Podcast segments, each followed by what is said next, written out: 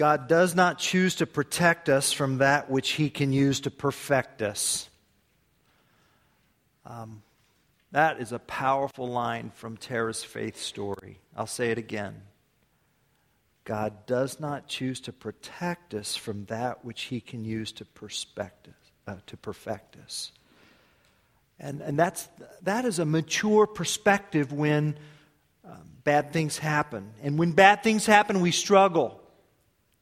And we ask two very common questions Oh Lord, why? And Oh Lord, how long? God, why did you allow this to happen? Why did you do this? And God, when is it going to be done? How long does this have to last? And they are questions that try our patience and test our endurance and stretch our limits. And after a while, fatigue sets in and we begin second guessing. We begin second guessing our decisions. We begin second guessing our very selves. We begin second guessing our faith and we begin second guessing God.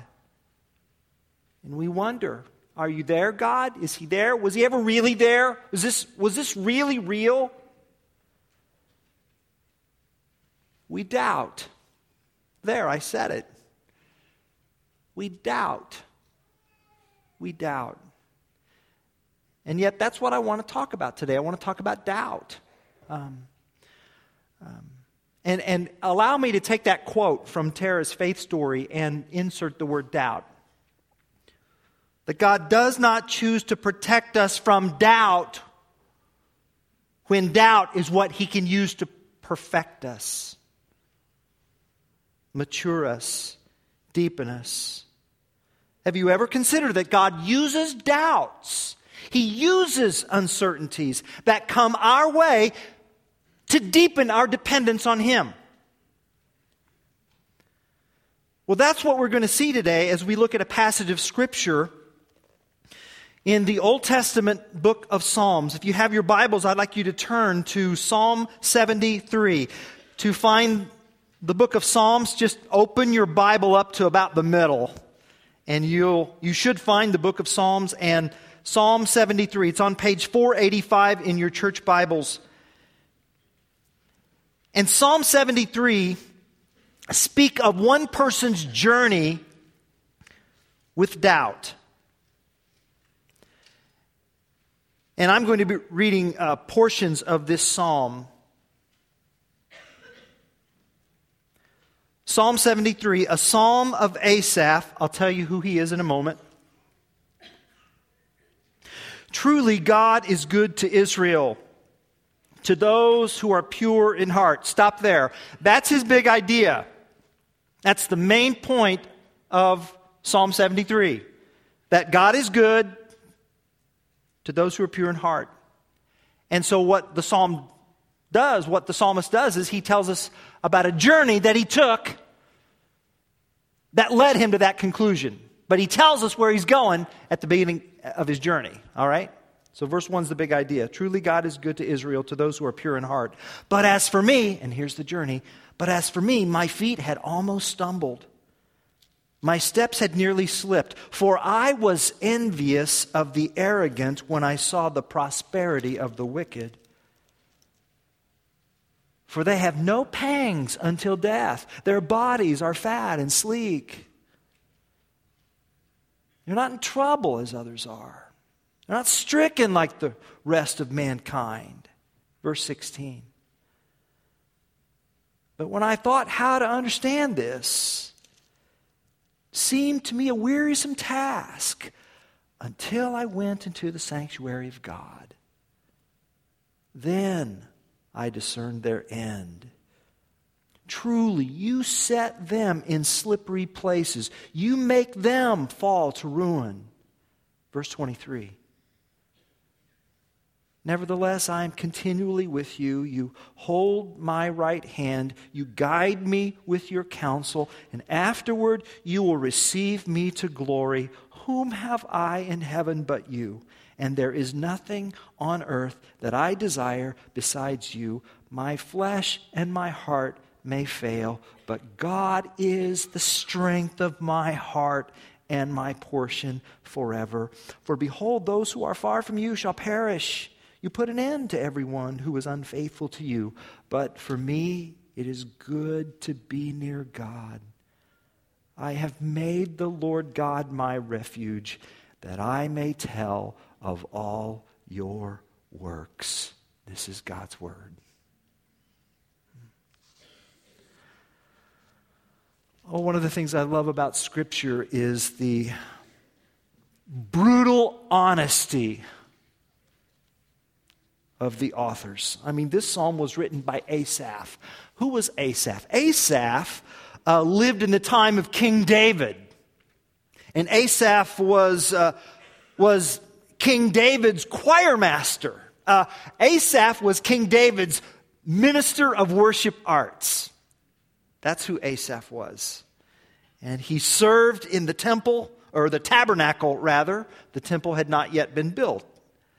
But he was in charge of worship and music and the choirs. And, and here we learned he has written some of the Psalms that we have here. And Psalm 73 was one of them. And Psalm 73 is Asaph's personal struggle with doubt with doubt.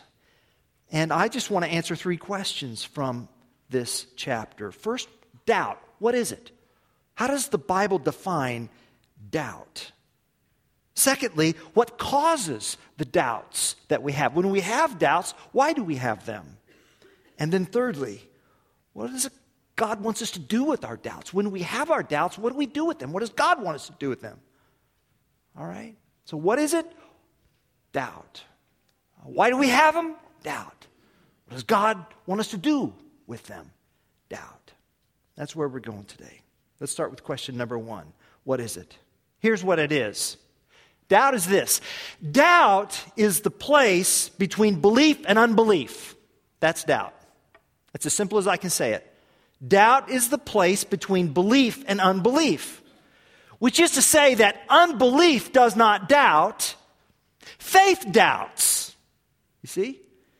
So if you didn't have faith, you couldn't doubt.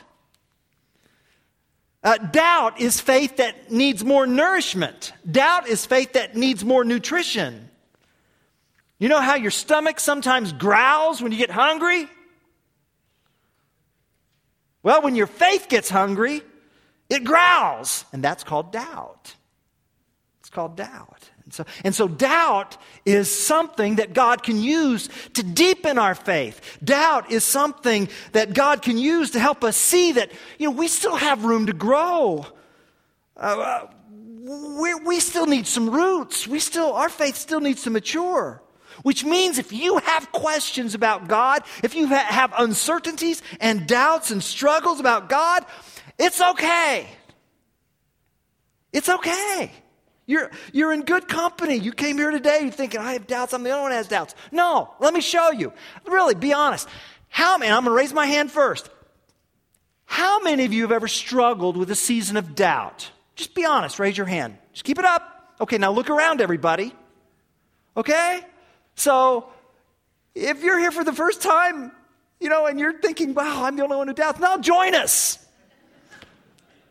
We're all here. I'll struggle. It's okay. And, and sometimes people are afraid to bring their doubts. Listen, if an author of the Bible can struggle with doubt, anybody can. And, and sometimes we're afraid to bring our doubts about God to church or to the minister or our small groups because we're worried about what people are going to think. Ah, oh, you doubt, you must be a heretic. You know, no, listen, doubt Doubt is not the same as unbelief. And I want you to see the word picture for doubt here in Psalm 73. It's there in verse 2. Has to do with uncertain footing. My feet had almost stumbled. My steps had nearly slipped. You hearing that? The psalmist says he almost lost his balance. He almost fell. He wavered. His feet weren't firmly planted. You can't stand in two places at once. That's what's going on here. Hesitation and uncertainty. Yes, doubt. The heart of doubt is a divided heart. And that idea of, of being divided, I'm, I'm torn, I'm between, a, you know, I'm, I'm between here and here. I'm, I'm just, that idea uh, is repeated throughout the Bible. Uh, for instance, in the New Testament, there are several words for doubt that all speak of this dividedness for instance, in Matthew 28, verse 17, after the resurrection of Christ, in Matthew 28, 17, the disciples, they saw Jesus, they worshiped him, but then the Bible says, but some doubted. But some doubted. And that word, that word means they stood in two places, which is to say they were uncertain. They hesitated. They doubted. And why wouldn't they? They were the last person they expected to see alive was Jesus. They doubted. Uh, in James chapter 1, verse 6, there is a word for doubt, which means to, to speak in two ways. So, James 1 6 uh, has to do with if we lack wisdom, we should ask, and God gives generously to all without finding fault, and it will be given. The wisdom, you can count on God giving wisdom when we ask, but when we ask, James says we must believe and not doubt. And that word means to speak in two ways. Matthew 28 said to stand in two ways, but James says to speak in two ways, which means you're having a debate with yourself. you're having an argument with yourself. You're divided. You're divided. And then, and then further in James chapter 4, verse 8, there's yet another word for doubt, which means to think in two ways, to be double minded. You want both ways, but you can't have both ways. They're mutually exclusive, and your double mindedness is causing you to delay. And James says, stop delaying, make a decision, and draw near to God.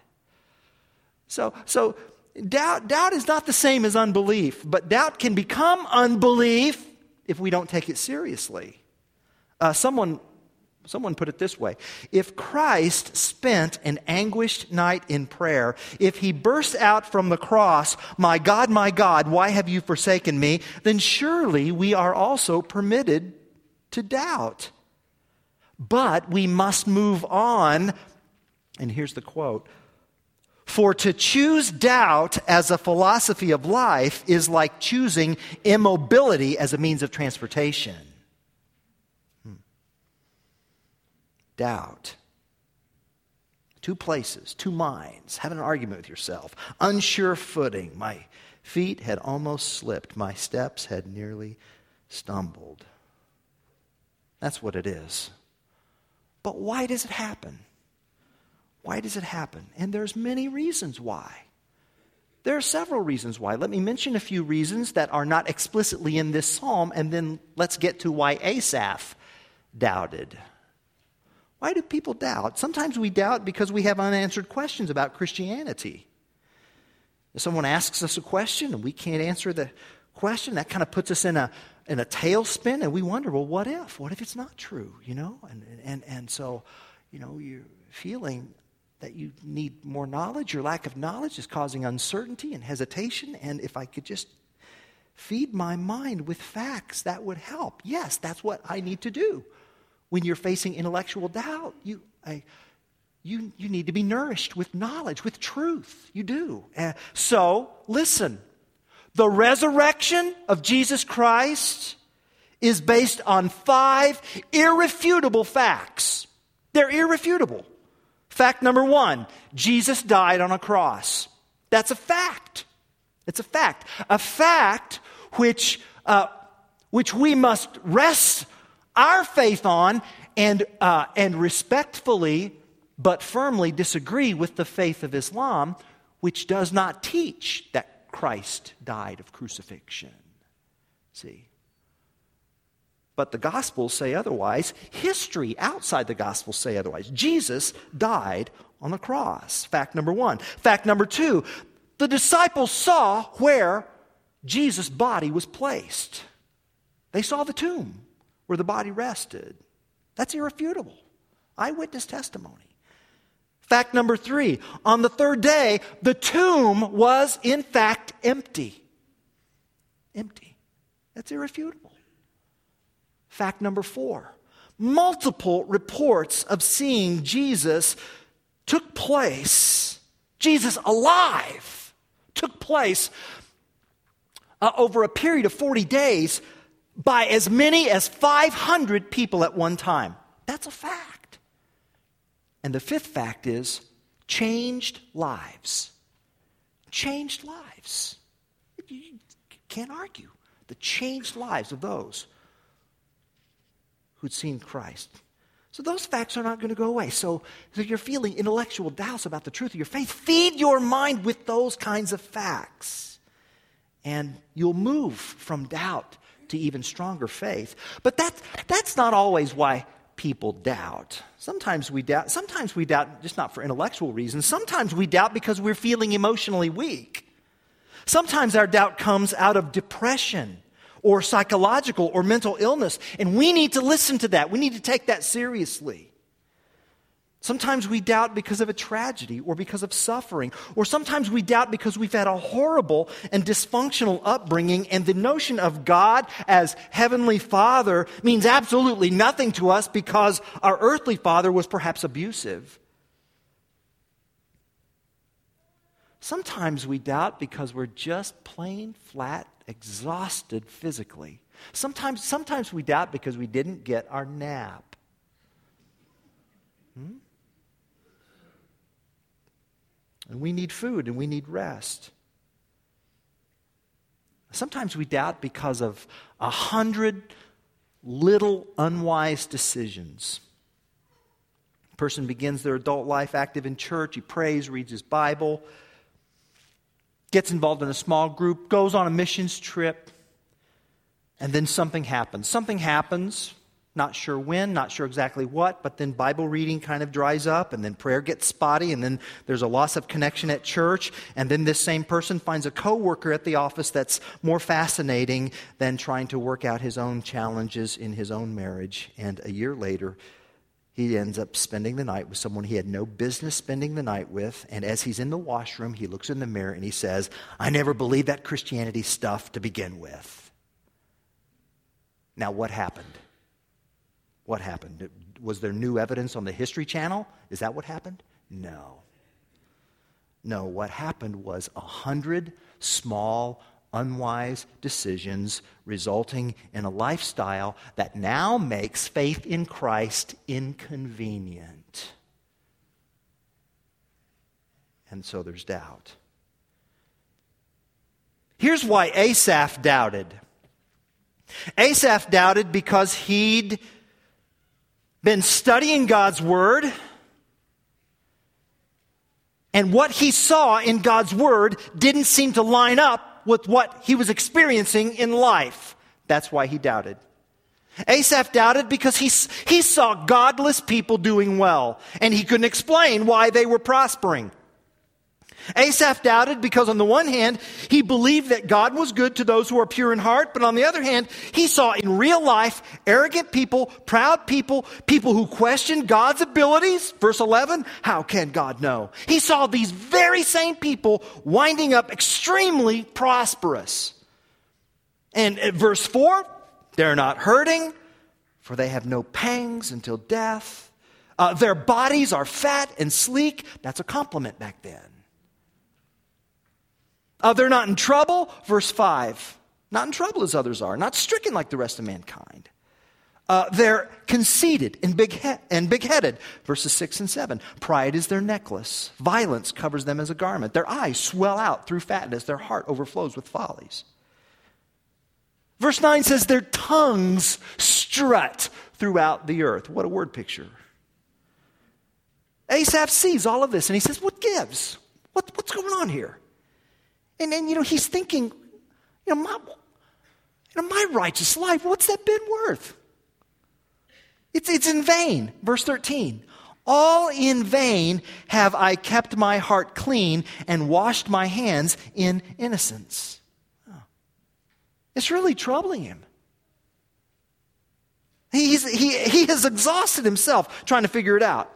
You know, he's been thinking about God's word. He's seeing what goes on in God's world, and he's beginning to second guess his own life. And, and he's grown weary of that. It's been, it's mentally exhausting. Verse 16. When I thought how to understand this, it seemed to me a wearisome task. I mean, can you identify with this?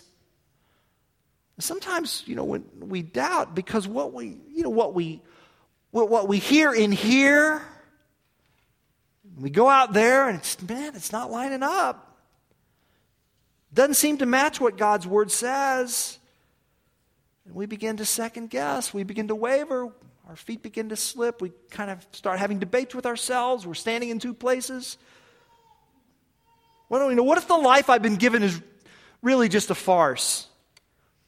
What if Christianity isn't true? You know, here I've, here I've given myself to a vocation of service to God. That's Asaph. I mean, he's a minister in the tabernacle. Here I've given myself to a vocation of service to God, uh, to ministry. And what if it's all for nothing? What if it's all just a fantasy? What if Jesus is just a human and that's it? What if, what if Christianity is just a house of cards and there's a smoking gun document waiting to be found that'll just tear it all down? What if Dan Brown's fictional Da Vinci Code isn't fiction? Huh? You know, you think, well, I've given my life, I've given my education, I've given my energies for what? For what? Asaph is experiencing an identity crisis, an identity quake. And you know, for someone like me, I mean, what the temptation would be okay, all right, okay, breathe. Okay, I'm 52. If I push the vocational reset button like now, then maybe in three to five years I can do something else for a living and eke out an existence for the rest of my life. And, you know, maybe, see, oh, our mind starts wandering and fantasizing and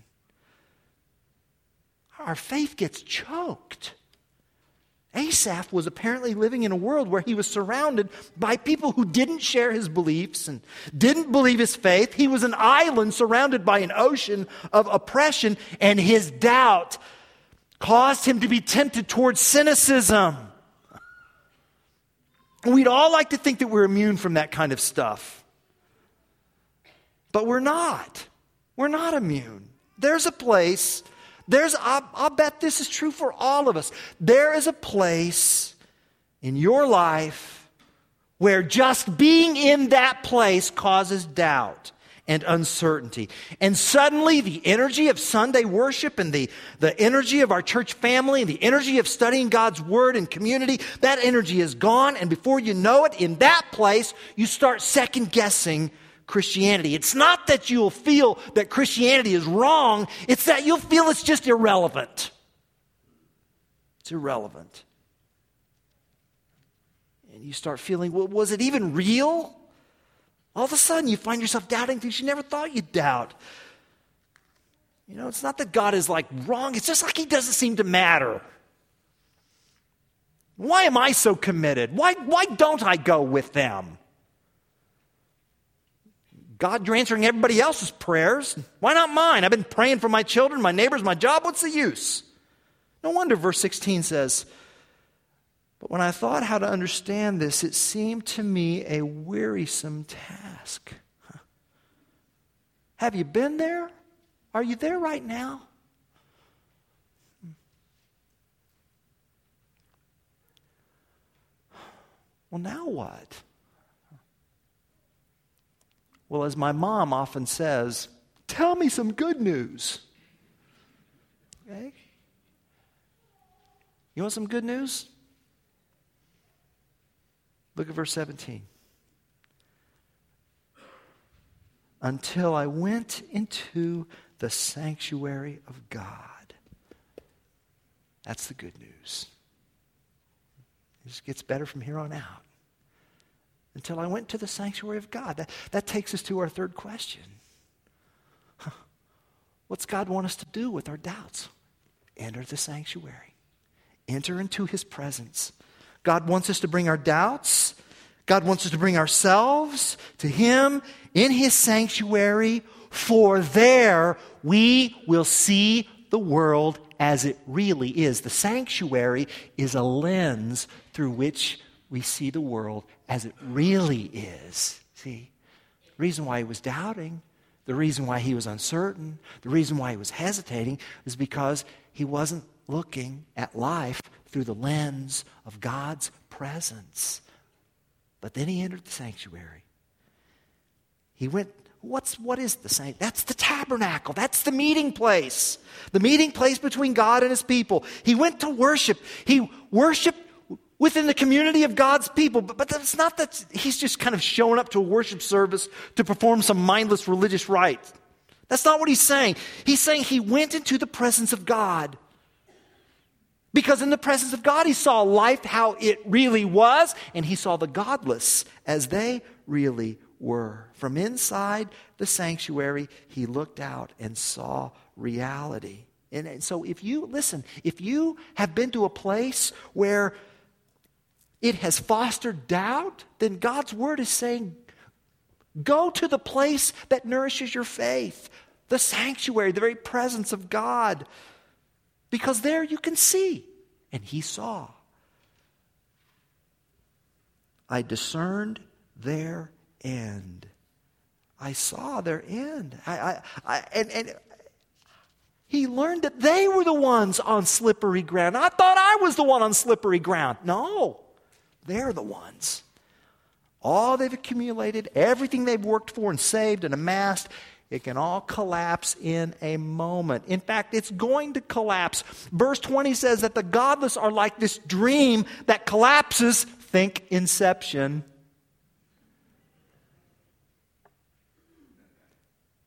The sleeper begins to awaken. The dream collapses. God, when you awaken, the wicked are like a dream that just vanishes. Wow. That's, that's how slippery they are. Asaph found himself in a place where God was less real, which caused his doubts, and the answer was to go to a place where God is more real, and, and where he is worshiped as real, and where he is taught as real. The sanctuary, the gathering place of God's people. And listen, the point, the point is not if you go into the sanctuary, you'll have all of your doubts answered. That's not the point. The point is in the sanctuary, you're in the presence of God, and the presence of God is more valuable than all of your doubts.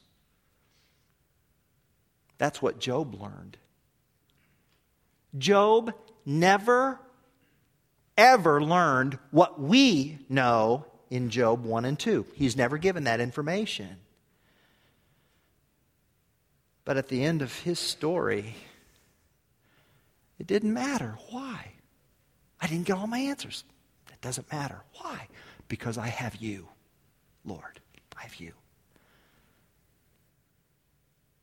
If you have doubts about God, come to God.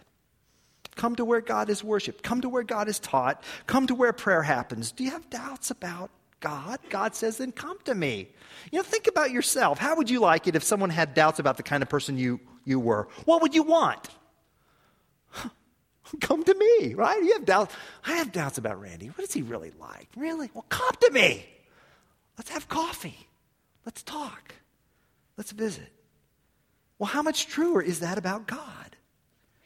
And, and in his presence, it's safe. We can be honest with him as Asaph was honest with him verses 21 and 22 when my soul was embittered, when I was pricked in heart, I was brutish and ignorant.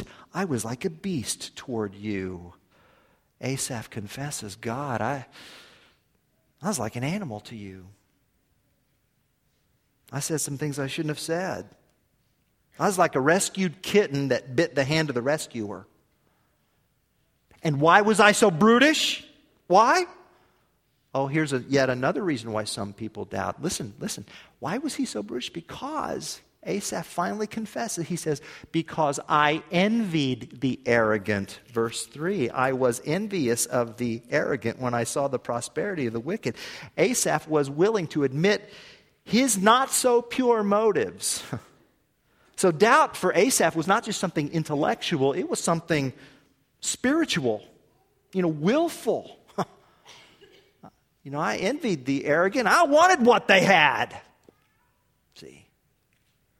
Thomas Nagel is uh, an American philosopher. He's professor of philosophy and law at New York University and um, uh, an, an atheist. And, but this is what he says I appreciate his honesty. He wrote in uh, his book, The Last Word, I want atheism to be true. And I am made uneasy by the fact that some of the most intelligent and well informed people I know are religious believers. It's not just that I don't believe in God, I don't want there to be God. I don't want the universe to be like that. Why would he say that? Because, because he knows that, you know, if he truly believed that God existed, he'd be accountable to that God. I don't want that, he says. Wow, I appreciate that honesty. Asaph went to where he could be honest. He went to a place where he could think too. I thought I was on slippery ground. No, they are. They are. What's that mean? Well, it means that the life that they're living is based on a knowledge of God. That is, they're assuming there either is no God or there's a God who's not going to judge them. Either God isn't there or God doesn't care, and they can't prove that. What do you call that? Faith. Faith. Listen, listen, you cannot prove God with 100% certainty, and you can't prove there is no God with 100% certainty. But just because you don't have 100% certainty doesn't mean you can't know. I know my mother loves me. I know that 2 plus 2 equals 4, but I can't prove that my mother loves me in the way that I can prove 2 plus 2 is 4. But I still know she loves me. And I still know she loves me more than she loves my brothers. I know that. and you don't have to ask her, just believe me.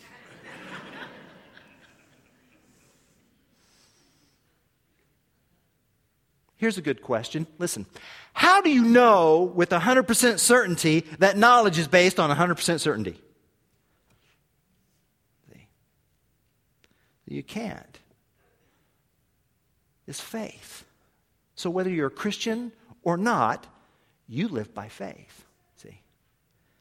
And Christian faith, biblical faith, is never, ever a blind leap in the dark. It's not. Christian faith, biblical faith, is always a decision based on evidence. And Asaph cries, God, the evidence leads me to lean on you and trust you and desire you, for you are my portion. You are my portion. God, the stuff can be lost in a moment, it can collapse in a moment like a dream. But who shall separate us from the love of God? And so the psalmist con- concludes in verse 25 Whom have I in heaven but you? You know, so if I so if I leave God, where, where am I going to go? Hmm. Jesus once asked the 12, You don't want to leave too, do you? And Peter spoke. He said, Lord, to whom else shall we go? And no one else is offering eternal life. No one else is offering grace. No one else is willing to, to, to receive us into glory. No one else is willing to offer me their right hand. And God, if I leave you, then if I leave you, then I'm just going to go out and I'm going to get beaten and bruised and hurt. And then after a few years of that, then you know I'll just be back. You know I'll just be back. So, how about if I just not leave and save myself the bruises?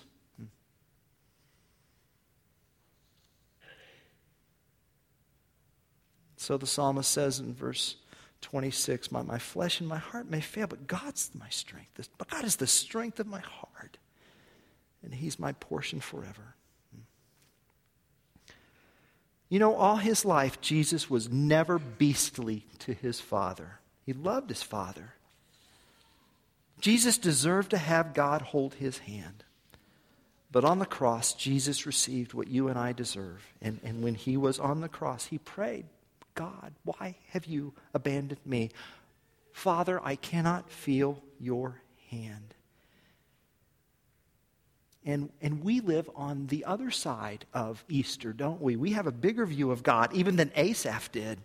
that God would come to earth in human flesh. We have a bigger and more loving view. How much more should we be able to have a large view of God? To be able to say, to be able to say, Who have I in heaven but you? You're my portion forever. It is good, it is good, it is good to be near God.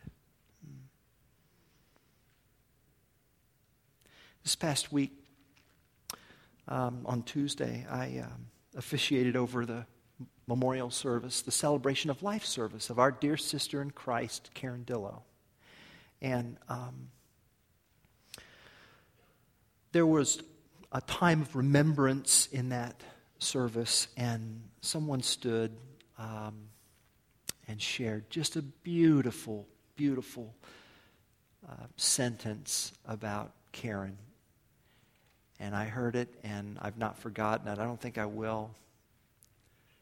And here it is Karen was a woman who could bring you into the presence of God.